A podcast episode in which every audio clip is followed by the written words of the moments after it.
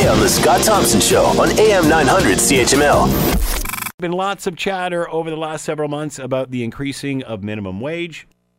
Uh, many have said that uh, this is happening uh, too quickly, that uh, a 32% increase in less than 18 months is uh, going to put too much stress uh, on business, specifically small business, although, from what we hear, big business is, is obviously affected by this.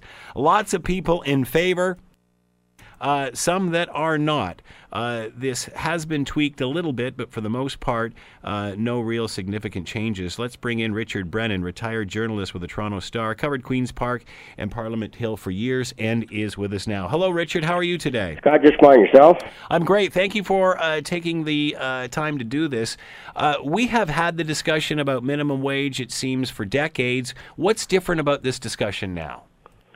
Well, I think it's a jump to 15 dollars. I'm I'm not agreeing right now or disagreeing with it, but it, it is a bit of a jump in a very short time, and but it should come as no surprise to anybody that the government was headed this way, and and and that's where I'm I'm really taken aback by. I guess they're just taken aback by the timing rather than the figure, but. The government has been, you know, showing its cards for quite some time that that's where they wanted to head to.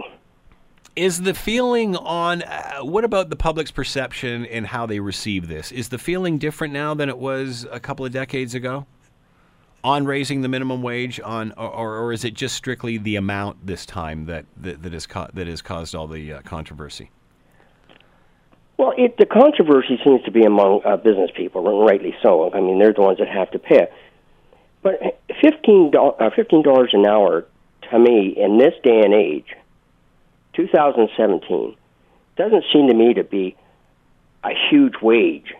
It you know it might mean that you know somebody's holding down three jobs might be able to do two jobs now instead of three.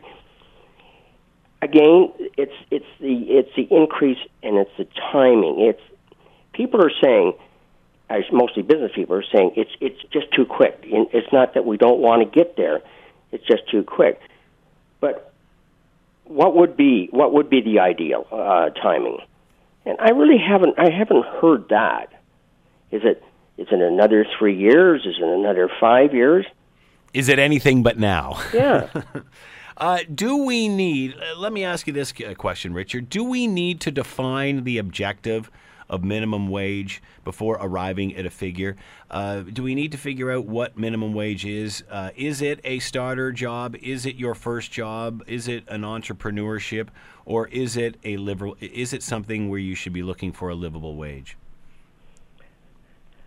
Well, I would think I'd tick off every box there, quite frankly. Uh, unfortunately, there are people who are depending on this for a livable wage.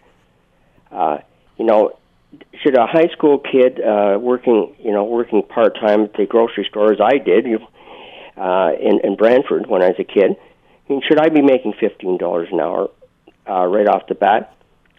I would. I don't know. I, that that's a good argument. I just don't think that maybe that's necessary. But there is no sliding scale here. It's fifteen bucks and that's it. Well, that's it. And it, you know that that was the point that I've been making earlier on, Richard. I mean, I, same as you. I remember working at a Woolworth store, pushing a broom and cleaning out behind the lunch counter and emptying garbage cans, uh, making three eighty five an hour. And I never thought to myself back then that you know when I was sixteen or seventeen that this is how I was going to raise a family and and buy a house. That being said, as you mentioned, advocates for this would say uh, the objective of minimum wage has changed. That now people are trying to live off of this. But then I've had other experts that say that's not really accurate because there's not that many, there's not that large a percentage of the population that are working for minimum wage, and most of them are younger. So uh, is this a real?